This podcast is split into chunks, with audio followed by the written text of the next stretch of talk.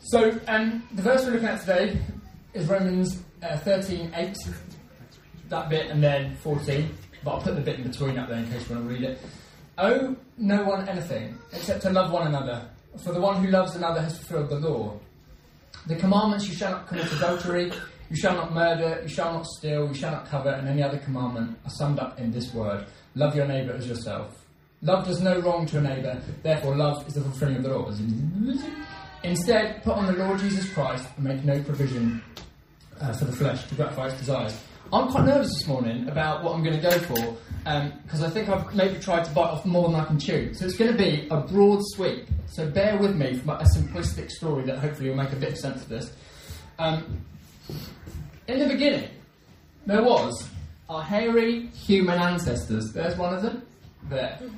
Um, and our hairy human ancestors, much like us, have many desires uh, for various things, for their needs to be fulfilled, um, to feel important, to feel uh, full up with food, to have sex, to probably be have some sort of power in their communities. Um, and it occupied their mind, as you can see here. You probably can't read some of it: sex, power, food, revenge, best be it, sitting in front of the fire. Um, but lions and other animals uh, in Africa were stronger than human beings and uh, had bigger teeth and were faster. Uh, so they could kill us really easily. So we had to sort of like work together. That was our thing. We had to like work together. And uh, to summarise the entire like, sort of uh, anthropological history in, in, a couple of sentences, the proficiency of humans was was our communication, was our ability to think abstractly and to and to communicate with one another, um, and to be a social gathering. So for us to survive and for humans like being born in the world, we have to have society, we have to have culture. It's not like an add on later, it's like how we do things, it's how we survive. And so it's good. So it's a good thing. But so what it means is that part of being a human being is constantly working out our little desires with the group's desires because the group has to survive. If we survive, the group has to survive. So this little guy here might need revenge, a better spear, food, sex, power, etc. But he's got to balance what's going on in his desires with the rest of the group, and there has to be some order that forms for us to hold together. That's led to obviously hugely complex rituals and various things that the human race have come up with.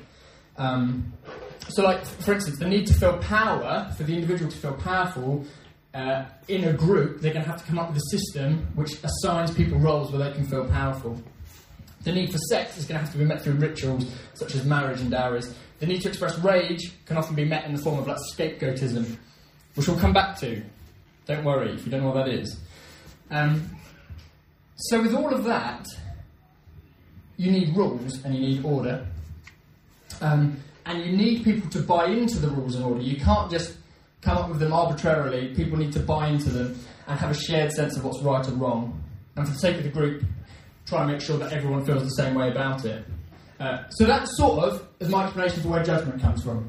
So because we need to know what's right and what's wrong. If you see a playground where like kids have just met each other, they're trying to sort of figure out who's in, who's up here, like who's in the hierarchy, who isn't, and, and it can be like little things like the way someone says a certain word or you know the shoes they're wearing, what, and we find sort of ways where we can fit in the system. And I sort of, as I was preparing this, thought that's probably something to do with trying to meet my needs and the group's needs. If I'm the king, I'm meeting my needs really well and the group's needs really well. If I'm the pauper, if I'm a, someone who's excluded from the system, my needs aren't getting met very well, even though it feels like the group's needs are getting met. This sort of like balance of my my desires and the group's desires coming together. I think we're constantly living in that tension of, of desires. So how to do that? I mean, you, we need to see that in know, our community on Sunday mornings. Um, So what I so what I would think about like my personal judgments when I go through the day, if something offends or disturbs me, I, like my initial reaction is just outrage. You know, like sort of paying attention to what happens in my head is just outrage. How dare that person do that? Um, but you know, because I've spent years in church and have a rigorous 12-step program, I've finally honed spiritual instincts now, which means that when that happens, I go around and find people and convince them and help them understand how that person is wrong and how I'm actually right. Um, and like, I, and I, joke about that, but like that stuff happens in so many ways um, for me. And, and, what I often want from that is a payoff because I, what I don't want to feel is like if that person's right, it threatens my way of of sort of existing in the world. So what I want is that person when I'm talking to, to Mark about how unfair someone wants to be at work or whatever, I want him to affirm me so that I can feel okay again, I can feel safe, I can feel important, I can feel alright. Um, and at least I can feel owed, you know, even if no one ever apologises, I can sort of feel owed by that person. That's not the day to day, but we also see these things in like large scale society, you know, in, in, po- in politics. Um, and it sort of feels more serious because we have journalists and panel shows and people in smart clothes and highly ritualised and, and, sort of confusing decision making processes these days. Um, but it's often about the same thing. It's often about the norm. I just even think about, you know, like an easy example, I suppose, in some ways, is like sexual, ex- uh, sexual ethics of the country. Yeah? Up until really recently, we didn't even make it legal for like people of the same sex to get married. Um, and like you, you, sort of think about what's that about? And at some point, it becomes it sort of moves into the norm, and like that becomes accepted. But it's still about how do we preserve this group identity? How do we feel like, okay and safe? Um, and obviously, there's incredibly complex reasons for why we wouldn't, you know, why those sexual ethics exist. And I'm not going to try and get into those, but like it's still about like what's right, what's wrong, who's in, who's out. How do you fit into the system uh, that we've created to keep ourselves feeling okay? So you've got to think about like there's threats to the system. There's always threats to the systems that um, exist. I've just read that. Great. Um, but this, and it's sort of because you can see why, like, there's obviously terrible things about this system because people get oppressed in the systems because, like, we, we need scapegoats. Um, scapegoats, by the way, are like a way of if we all want to get along, we can pin all of our rage against each other on one person, and it's sort of like a way of uniting the social group. Yeah, let's all agree it was Andrew's fault. We'll take him out, hang him, and then we can all get on again. Um, again, it's a dynamic you can sort of see with less violent outcomes in sort of like the behaviour of, of, children. Um, so it's so the first thing is like it's bad because there's like this oppressive nature to it. The second thing is when you are powerful, you get to shape you get to shape the system because the system is serving you especially well. You're at the sort of the top of it. The king's desires are getting met, and so the needs of the group. So he gets to shape the system, and he's also like creaming loads off the top of the system, and it's benefiting him. So he's going to protect the system for its own sake. He's not going to want to like give up um, his his uh, power, prestige, and all the things that he gets met. He's not going to want to give that up. So he protects it for its own sake. That's bad, but that is surely better than just primal chaos where we're all going around just about acting out all of our desires all the time, sort of, you know, running into each other and hacking each other's arms and stuff. We, I mean, we wouldn't have survived, and we wouldn't survive now if we weren't able to hold together as a group. And when I was thinking about love, there's a sort of version of love that I realised recently through a couple of things I, f- I find increasingly distasteful, uh, which is almost like it's like a refusal to acknowledge judgment as a necessary part of human culture and society. It's like, let's not. And, and I read a recent Facebook post that some of you may have seen about like both sidism. If two people are arguing, it's like, come on, let's all just get along. Let's just get along. It's better just to get along rather than actually critique what is going on there. And so this is my next little picture here. This is a king and the, the slave, and the slave says, the king's me. And the king's like, can't we all just get along? Come on, everyone. Can't we all just be nice to one another? But what that doesn't take account for often is there's like power structures where some people are being oppressed and some people are having it really, really good. Um, I sort of think that sort of love is like a sentimentalism. It's like, and this is maybe being a bit unfair. I said, I'm going to read it out. I might get in trouble for this. This isn't love, or if it is, it's not a love that has any power in real life. It becomes a sort of sentimentalism, or is it sometimes called in funding applications, interfaith dialogue. Um, because, and it's not, interfaith dialogue is not that. But I have been in situations where sometimes it feels like what we're all saying is, come on, let's all just love each other. Love's great. And it's, and it's just, it's empty. It's empty because it doesn't take account for like systems that are oppressive um, and that, and that are shaped by people in power. It, it doesn't almost acknowledge power and it doesn't acknowledge real life. Um, so the, the, the, like the, being in a system of order is really good unless you're the person who's excluded, shamed, and judged. Um, then it doesn't feel as good. Uh, and then my next little picture is like religious people. We made a nice system that helps us all get on. And this is God, He says, bullshit. But when He says it, when God says that swear word, it sounds really lovely, like the loveliest music you've ever heard. Um, not really. Uh, so, and I sort of feel like part of like the, the revelation of Jesus is God calling bullshit on that system, let me explain. Because the way the systems were set up were um, seen as God ordained, God was on the side of the system many times. And so the scapegoats were also God ordained in some ways. God wants this person to die. They are a sinner. And there will be rationalization for why God wants that person to die. They're a sinner, they deserved it. They fell outside of our religious rules. Jesus claimed to be the Son of God. The Son of God died according to the system, according to God's system. So then you have a choice. You say, well, either the system is correct, or this person who was pure, who lived a right life, who healed people, who announced the kingdom of God that is available to all, is the visual representation of God, and he was killed by the system. One way of reading, like Jesus' death, is that God is on the side of the victim, and God is calling. I'm sorry, I'm use this word again. The last time, calling bullshit on a system which depends upon uh, a murder and a lie, some, some theologians said. It depends upon a murder and a lie because it always depends upon having a scapegoat. Someone is oppressed, someone is downtrodden, and it also depends on the lie that this is the, this is the natural way of things, this is the natural order, this is what God wants from us. God is on the side of the victim.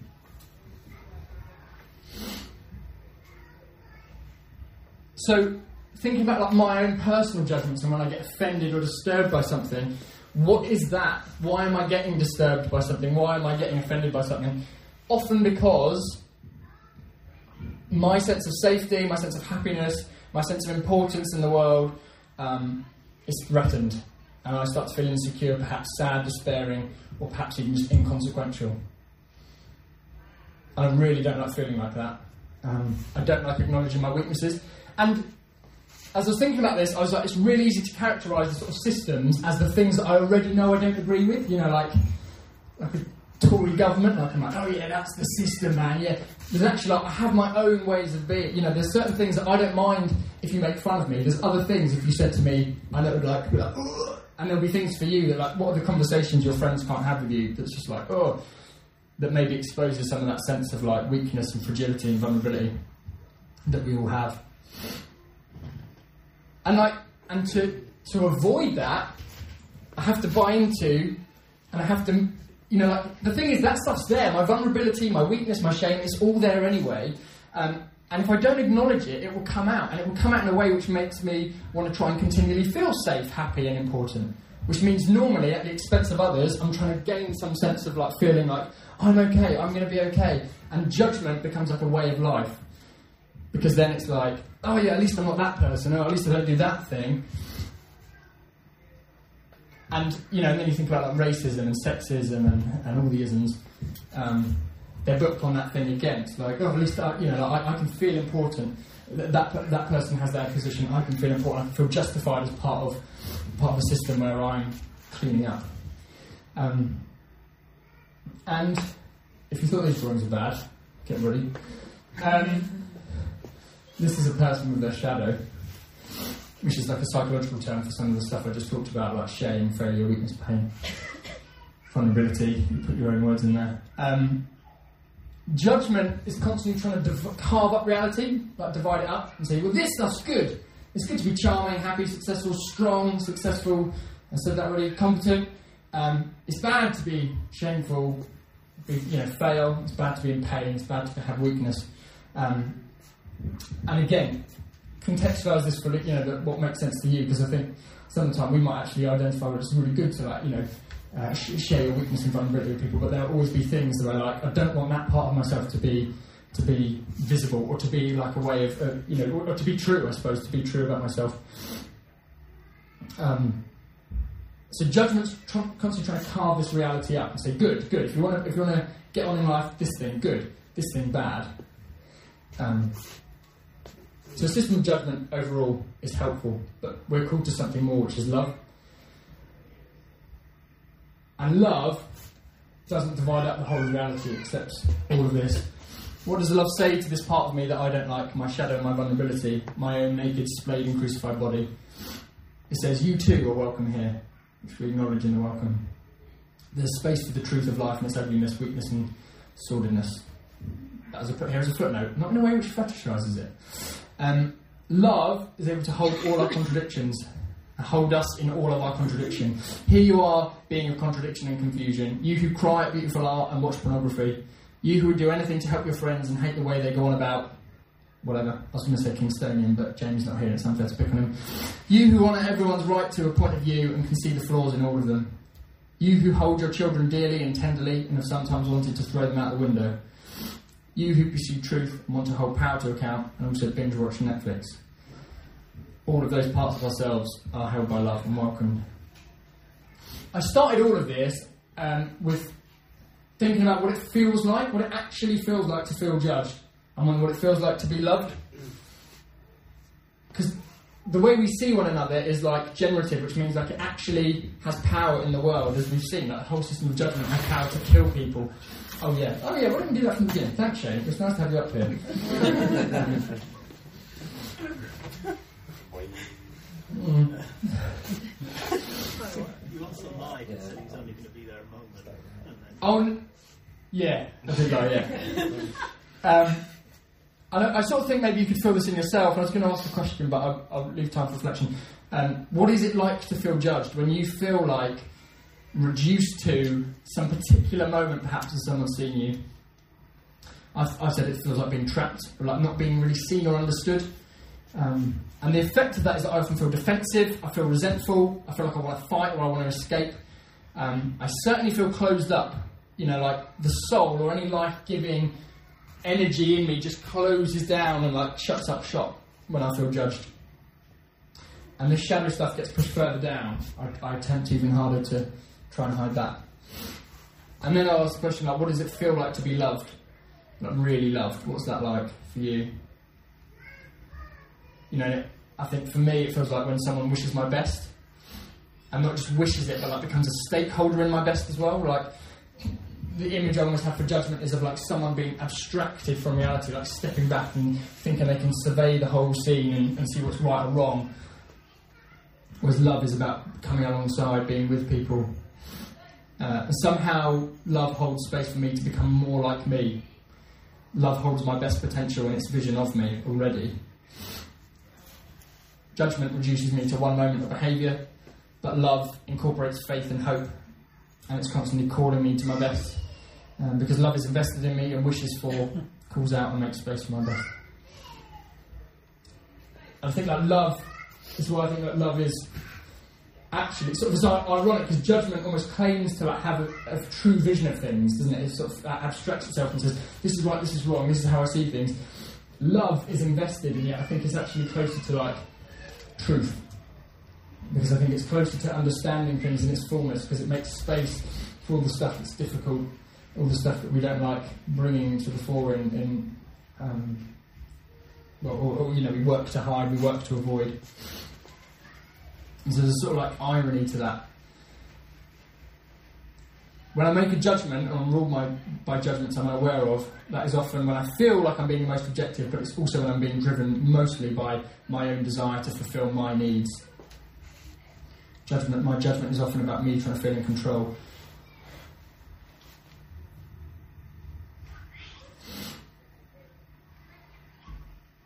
I feel like I, I don't feel like I communicate clearly. I'm sorry, but hopefully you've got something. Um, I think that Jesus is like the visible image of that, of that love, of coming alongside, of being with us in our pain, of actually being like, actually physically splayed, crucified, um, vulnerable, naked, weak, and it's like an offensive image if we're not, it's an offensive image if we can't, if we can't find space for this as well. It's an offensive image if we're still trying to just do the thing, play the game of judgment, because it because it brings this up in ourselves and we see it in ourselves. Um, and threats to my sort of my system come in two forms often. It's when someone's making me feel like it feels like they're making me feel like a failure or weaker than them or shameful. But it also comes when someone represents that thing, where someone is you know, acting in a way which is perhaps shameful or failure, I, I often recoil from it and think, ooh, oh, well, at least I'm better than them. Um, but it's an avoidance of this stuff. I think love overcomes that because it can deal with reality, whereas I don't think judgment can deal with reality in its full, full picture. Love doesn't need a scapegoat. Love doesn't need to lie. Um, and I, I, I think the real good news is love is a practice. So, like the way I think judgmentalism, a life of judgmentalism, can be practiced just by doing it. I think love can also be practiced because um, I think it's, I think it's an invitation. Love is an invitation. I think the voice of love is in everyone. I call that voice the voice of God. Um, and it also love requires trusting God and in the Spirit of Jesus, like I said, because it's calling out people's best, because it's committed to people. It's a trust that actually like that goodness is already there and is accepting it, and it even accepts like the game of judgment. It even accepts that stuff. Um, and then I'll, I'll, end on this. Like I was just thinking, like a really good example of love. If you've ever been, um, so like a few people trained in like being a prayer guide for people, um, like listening to people um, reflecting their prayer experiences. And a lot of what that work is, is noticing your own judgments come up, like, oh, I don't like that theology, oh, I don't like that word, I don't like that language. And just, and I have to like visualise it, start shelving it, just keep shelving it. And really what that is, is just good listening. It's getting over my constant need to like judge and categorise and, you know, like um, uh, order, you know, like, um, so put it in like a hierarchy it gets over that and it's, it's about like entering into someone else's experience and trusting God in them, trusting goodness in them. Uh,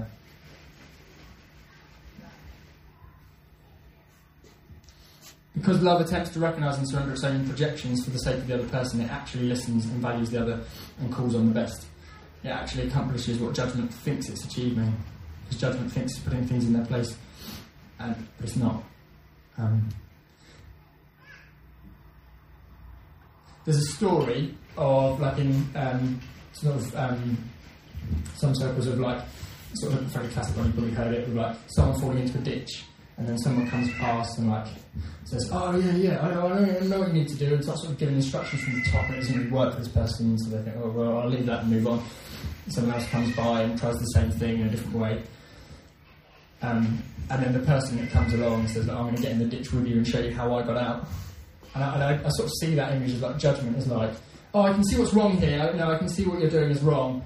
Um, and, and I think about this in my like, social interactions. Oh, the way that person does that, they shouldn't do that. They shouldn't like. It's this removed thing. Love is when I enter in someone's experience and I stand with them. And often for me, I feel like the most loving when I'm praying for someone, when I'm entering into prayer with them, because I, it's like a different way of seeing them, a different way of holding them um, rather than with my like, very limited, very biased ways of judging the world. It's about um, trusting God in them and calling on their best and being with them and recognizing their own, recognizing myself in them. I think that's what the power of love is. That love recognizes my experience in that other person. It recognizes, it recognizes when I see shame and failure and weakness and pain in other people, as well as this stuff, as well as happiness, and success. It recognizes myself in them.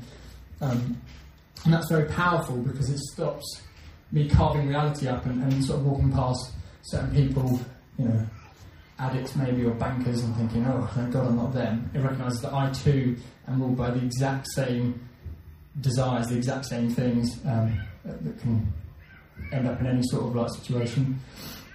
So yes, we do have no debt to one another, and like it's good we have all these laws. Um, but love is a big responsibility because like love is like getting stuck in.